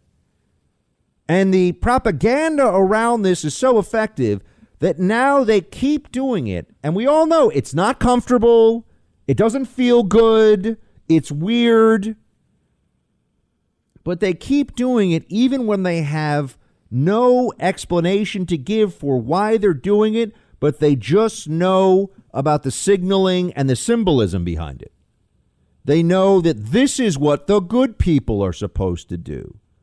And that was really the process for so many who became mask maniacs. I mean, I I have contempt for people that went around telling telling others in public places to mask up. Those people are sheep. I'm contemptuous of their intellectual and moral and character insufficiency. I think it's gross what they did. People want to wear masks themselves. Fun. Uh, that that's I don't have I don't get angry about that. I think it's silly, but that's I'm talking about the people that went around being the mask shamers. Now we see that the mentality was so strong among the mask shamer types that they still wear them even when there's actually no reason for it whatsoever. It's like walking around, you know, and, and covering yourself in a rubber tarp because you're afraid you're going to get hit by lightning. Is that reasonable? Our man from Staten Island joins us now, Joe Borelli of the New York City Council. Mr. Borelli, great to have you. Great to be here as always, Buck. Thanks for having me. So tell me this what is going on in NYC right now with this mayor's race? What do we have to pay attention to? Who's going to do what? Who stands for what? Break it down. Well, I mean, you, you have New York on, on the precipice of going back to the bad old days of rising crime, fleeing population, uh, a decline in business opportunities, a decline in new businesses, job market the draining of office space in lower Manhattan. And from the sound of it, you would actually not think that the Democrats lived in the same city. You had Maya Wiley, who is sort of the darling on the left. She was an MSNBC contributor, um, endorsed by AOC. You know, she actually reacted to uh, a shooting, a, a, horrible shooting of a 10 year old boy in Queens by tweeting out that it was the NYPD's fault for not protecting this kid. Uh, meanwhile, you know, she's against every single policy that even rational Democrats are in favor of when it comes to, to proactive policing and going after guns on the street. And it's just an incredible ch- just change in, in mentality uh, of what Democrats expect the public to buy into. It's almost like they don't see that this this calamitous collapse of the city right in front of them. It's scary, Buck. And and, and you, look, you're a resident, and uh, you know it's one of those things where you're going to have to make a gut check, as are the Borelli family, of whether it's worth staying here for the long haul. Are any of the Democrat mayoral candidates for America's biggest city serious about dealing with this crime issue? I mean, I, I'm sure they're all going to say they are, but in terms of the policies they would pursue and the willingness to do what will upset the anti-cop, defund the police left, is there any Democrat in the race? Who you think will at least take the problem with the seriousness that it deserves? Well, well let's let's start here. No, I mean, uh, you know, I'm I'm supporting Curtis Sliwa, who's a Republican. He should win the Republican primary fairly well. If you're listening and live in New York, make sure you vote. Early voting starts on Saturday. Uh, make sure you vote for Curtis Sliwa because that is the only way you can ensure someone who respects the police wants to make sure they do their job correctly and rightly and justly. Uh, the only way you get that is with Curtis Sliwa there are Democrats um, on the spectrum, and you know, a couple of weeks ago we had a, a, a horrific shooting that grabbed headlines in Times Square, uh, where some tourists were shot, uh, and it did sort of change the, the the the verbiage that some of the candidates were using, where it went from you know strictly hashtag defund the police to uh, of course the police uh, are part of the solution against gun violence. You know, it was like that one headline seemed to scare them because it really did scare a lot of people in New York City. It was it, it, was one of those incidents, and these incidents have happened when you know Rudy Giuliani was the mayor and Bloomberg was the mayor. There's always crimes that grab headlines, but this really did send a shockwave into the New York political world that that you know just as we're starting to reopen, just as you know, God bless, there was a, the person who got shot was a tourist. I mean, just as a tourist was returning to Times Square, the, the, the poor lady gets shot. Um, and it, it, did change the momentum. It did change sort of the, the verbiage. But the, the, the issue is the left doesn't go away. I mean, these candidates will say anything they have to say. I mean, they change their position with the wind. So we know that once they're elected, once they're in office, they're going to be like every other radical progressive, and they're going to have their eye uh, on the White House, as as the mayor of New York City often does, never successfully, but often does. And they're going to try to be the the the, the cheerleader for the woke left. And Bill De Blasio you know, tried this. He, he wasn't successful. He wasn't successful as mayor, and, and probably, you know, there's really no world where he would have been successful in the presidential race. But the next mayor could be more successful in, in implementing progressive policy and be a real contender. Speaking of Joe Borelli of the New York City Council, uh, and also a frequent guest, you see him on Fox News as well as listen to him here on this show. Joe, what are, what are the the Democrats on City Council, for example? I mean, this New York City is becoming a crime story that the whole country is paying attention to. That's where we are now because you have the largest, not only the largest data set to draw upon, it's the biggest population, you also have the story of the near miracle of the crime drop from the 90s into the 2000s and then into the 2010s. And now it looks like it's dramatically going in the wrong direction. Do the people who are in the Democrat Party of New York City, do they understand – the gravity of the situation or are they just are they are they deluded about the trajectory of the city? What's what's the tone from the left about this when you're hearing them talking about this at city council well, well that's the that's the crazy thing. You know the, the public is aware and they are scared and they are concerned um, but these candidates, they pander to a very small fraction of voters. I mean, the, Bill de Blasio became uh, mayor of New York City because 100,000 people voted for him. I, I can't do the math, but that's about 9% of the population um, you know, th- that's incredibly low voter, turnout. So when you go to a neighborhood that is plagued with crime, and I mean, ask any cop. I mean, don't believe me. Ask any cop on the beat who, who gets branded as this, you know, right wing uh, boot stomper. Uh, ask them about the people in these neighborhoods because there are great people in every single neighborhood in New York City, and frankly, they they are ang- as angry and as aggravated as the rest of us. And in any neighborhood, in the worst precinct in New York City it's still 1% of, of people, if even that, who are committing all these violent crimes. And the problem is that all of Democratic policy, from reforming the way police officers operate to reforming the criminal justice system on the court side, it seems to cater to making the lives of these 1% of criminals more simple, easier, more, more whatever, more, more progressive at the expense of the 99% of everyone else who just wants to go to work, you know, celebrate their, their family milestones and get on with their life. Speaking of Joe Borelli of the New York City Council, and Joe, Governor Cuomo still thinks of himself clearly from these press conferences and all the rest as the the great decider in New York State of pandemic policy. Where are we now as of, as of this moment on masks for kids and, and masks for kids outside in school? And I, I just preface this by saying kids should have never worn masks outside. The fact that we're even having this conversation is insane. But the Democrat Party's favorite pandemic governor, what, what is the latest? Well, it really it really makes you think. Once these masks go away, it's like what are what are these people going to have going for them? Like like these real Karens who just you know uh, just prey on people who aren't wearing masks in their local supermarket. It's just incredible that there's such little in their life going on that they would be just so pro mask and pro everyone else wearing a mask. And uh, it's going to be interesting to see how that all plays out when, when sort of that that that you know life goal of, of being a, a nanny state masker uh, is no longer possible. But on the policy side, you had on one day the State Department of Health, who you would presume makes health policy, they said that we're changing the rules. You know, kids no longer need to wear masks in school anymore. The New York City Department of Education and the State Department of Education, as soon as that was announced, parents rejoiced. Uh, even you know there was a candidate for governor, a Republican, a friend of mine. I want to mention his name because it sounds silly now, but he sent out a, a, a, a you know an email blast saying we did it. We put pressure on Cuomo and, and he changed the mask policy. Right after all that, the State Department of Education, the New York City Department of Ed- Education, they unanimously said no. We are still wearing masks, uh, basically in the foreseeable future through the end of the school year.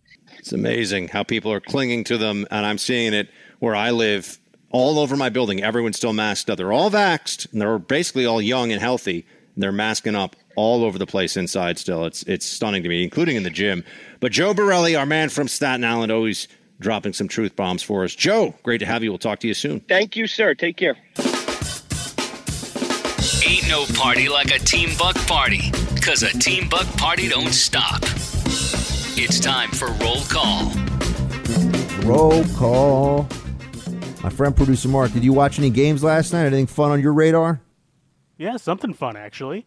Uh, the Foo Fighters just announced the first 100% capacity concert in New York since uh, March of 2020, and I'll be attending at Madison Square Garden in 12 Well, that's days. awesome. I'm very excited. I gotta say, we like a lot of the same music. I think the Foo Fighters are great. Foo Fighters are awesome. I've seen them live. I saw them. Remember when Dave Grohl broke his leg during a tour? I don't know them that well, but okay. and- all right. fair So enough. Dave Grohl broke his leg during a tour, and he they built a throne so he could keep performing. So he was just sitting there at Citi Field, and I saw them a couple years ago when that, and they're awesome. So uh, I'm excited. It should be a fun time.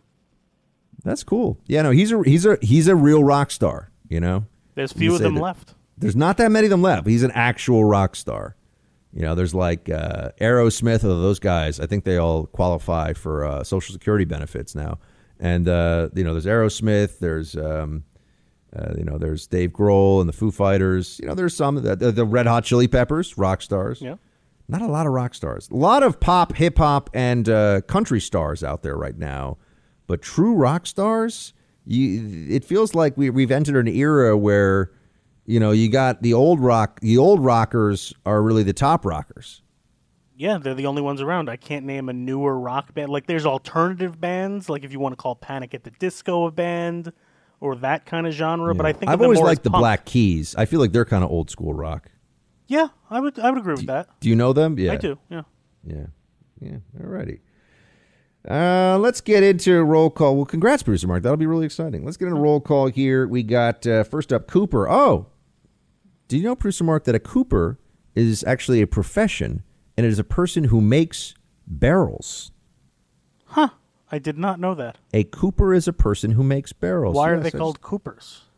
I do not know. Okay. But I know that a Cooper is a a farrier is a person who who is making sure that the horses are shod, makes horseshoes. A Cooper is a person who makes barrels. You learn a something baker new is a person day. who bakes. We all know that one, right? So these are all names that are uh, professions. I like bakers better than Coopers, but nothing against Coopers. Bakers just give me treats. Yeah, if I can have one in my family, I feel like I'll go buy my barrel at Bed Bath and Beyond. I'd rather have somebody who's making me cookies. Exactly. Yeah, that's fair.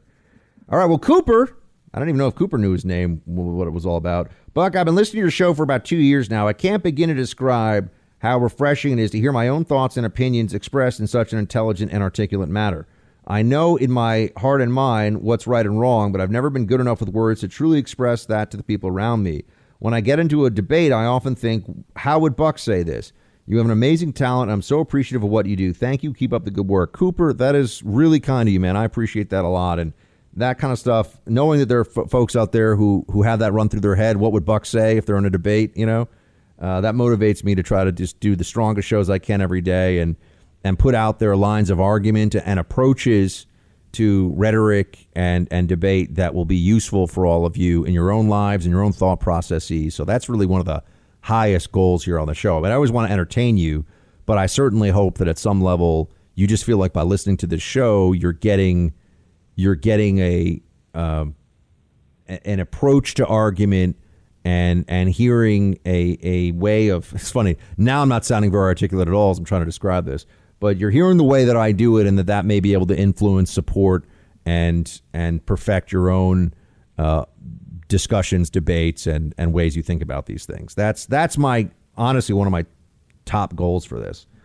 Matthew, uh, OSS member here. Okay, not original Saturday Squad, but original Spokane Squad. When people want to fix schools and make them better, uh, when they want to fix roads and make them better, fix hospitals, the one thing they do in every situation is put more money into that project. The, then logic would say we need to invest more money to fix and help make police forces better. Matthew, you raise a variant there. First of all, thank you so much, and uh, welcome from the original Spokane squad. Uh, I'll take it. The police forces uh, getting more funding, yeah, but what, what you're what you're pointing out here is that the Democrats essentially want more money for all aspects of government. Every government employee should get more money, more funding, bigger paycheck as far as the Democrats are concerned, except police forces. Right? Police should have budgets cut. Police will be more effective at their jobs if they are defunded.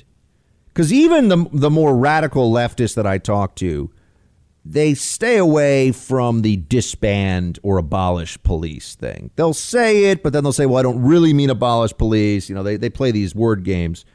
Uh, but they recognize that at some level, you know, they could point to a, a country like, you know, like uh, like Britain or Japan and say, well, they they have police that aren't even armed, right? Well, yeah, but they also do have. I mean, if, if somebody you know calls in a you know somebody calls in a terror threat, for example, in in London, uh, you're going to see very highly trained guys with machine guns showing up very quickly, right? I mean, it's not you know so so you get into at some level, everyone understands that if the state is going to enforce its will, it has to have force. It can't just it can't just ask people gently to comply. So they need they need cops at some level, but the defund movement is saying, well, we just need far less money for them and more money for other things that will make law enforcement less the front line of dealing with it. And to that, I just uh, go back to your point here, Matthew. Oh, so only cops are the only employees out there who will be better at their jobs with fewer resources, which I think is the, the, the essential point you're making here. Only cops. Only cops get better with less money when while working as a government uh, government entity. So yes, excellent, Matthew. Well done, Steve. I know Buck's too famous and busy now for a response, but I'm really excited about this. Buck is very insightful, down to earth conservative talk show host, and gives me hope for the future. It'll be a definite bump up for my spirit each afternoon at work when I have time to listen on the road between jobs. Well, Steve, thank you, man, and don't worry. Uh, I've always I've, I've always got my feet on the ground because I got producer Mark watching over me like a hawk, who will point out that my head is literally large, but also figuratively is not allowed to get large. Right? Yeah, figuratively, you can't even walk through any door right now. Yeah, I mean, yeah. figuratively, the head may be a little big, but producer Mark is there to make sure that it stays nice and compact, so it can actually fit into into helmets or hats that are not my special sized hats, which, as I've had to tell you, I have had to, I have actually had to buy special baseball hats so that I can have a hat that fits my giant head. If there's ever Clay and Buck show swag, they're gonna have to get like a giant hat. hat yeah, you. giant hats. Yep. Josh, hey Buck, congratulations on the new opportunity. I've listened for years. It's good to know I've made a good decision trusting you all these years. Josh, thank you. I appreciate that. Also, everything you predict comes true, and you're pretty entertaining. Here's my prediction I'm with Ron DeSantis 2024. I think Trump really loves our country enough and he'll eventually endorse DeSantis. I think on a policy level, he's a lot like Trump. He's much less polarizing and has tremendous results through the pandemic. Uh, the media will obviously start making allegations about him and people around him. Let's see how crazy they can be this time. Josh, uh, thank you so much, man. And yeah, I, I think uh, for a lot of people that are Team Buck, especially that have been Team Buck for years, you know, I, I, I do feel like this is a win for all of us that I'm going into the 12 to 3 because I am like the band that they saw, especially OSS, Original Saturday Squad. I'm the band that they saw playing a venue with 30 people with a $5 cover charge. And now this is the, I mean, this is the radio equivalent soon of being Foo Fighters at Madison Square Garden with producer Mark showing up. I mean, that's, that is the transformation we've seen here over the last 10 years of the Buck Sexton show. So I, I, Josh, I appreciate that a lot, and thank you very much for writing in. And uh, team, uh, I'm with you every day this week. Next week we're gonna have some guest hosts in. I'll tell you more about that tomorrow. But uh, here with you every day this week. So keep passing the buck. Remember, the Buck Sexton podcast continues. So if you're a podcast listener, that doesn't change at all. You're gonna hear me every day, just me on the podcast. Uh, but back tomorrow on radio, Shields High.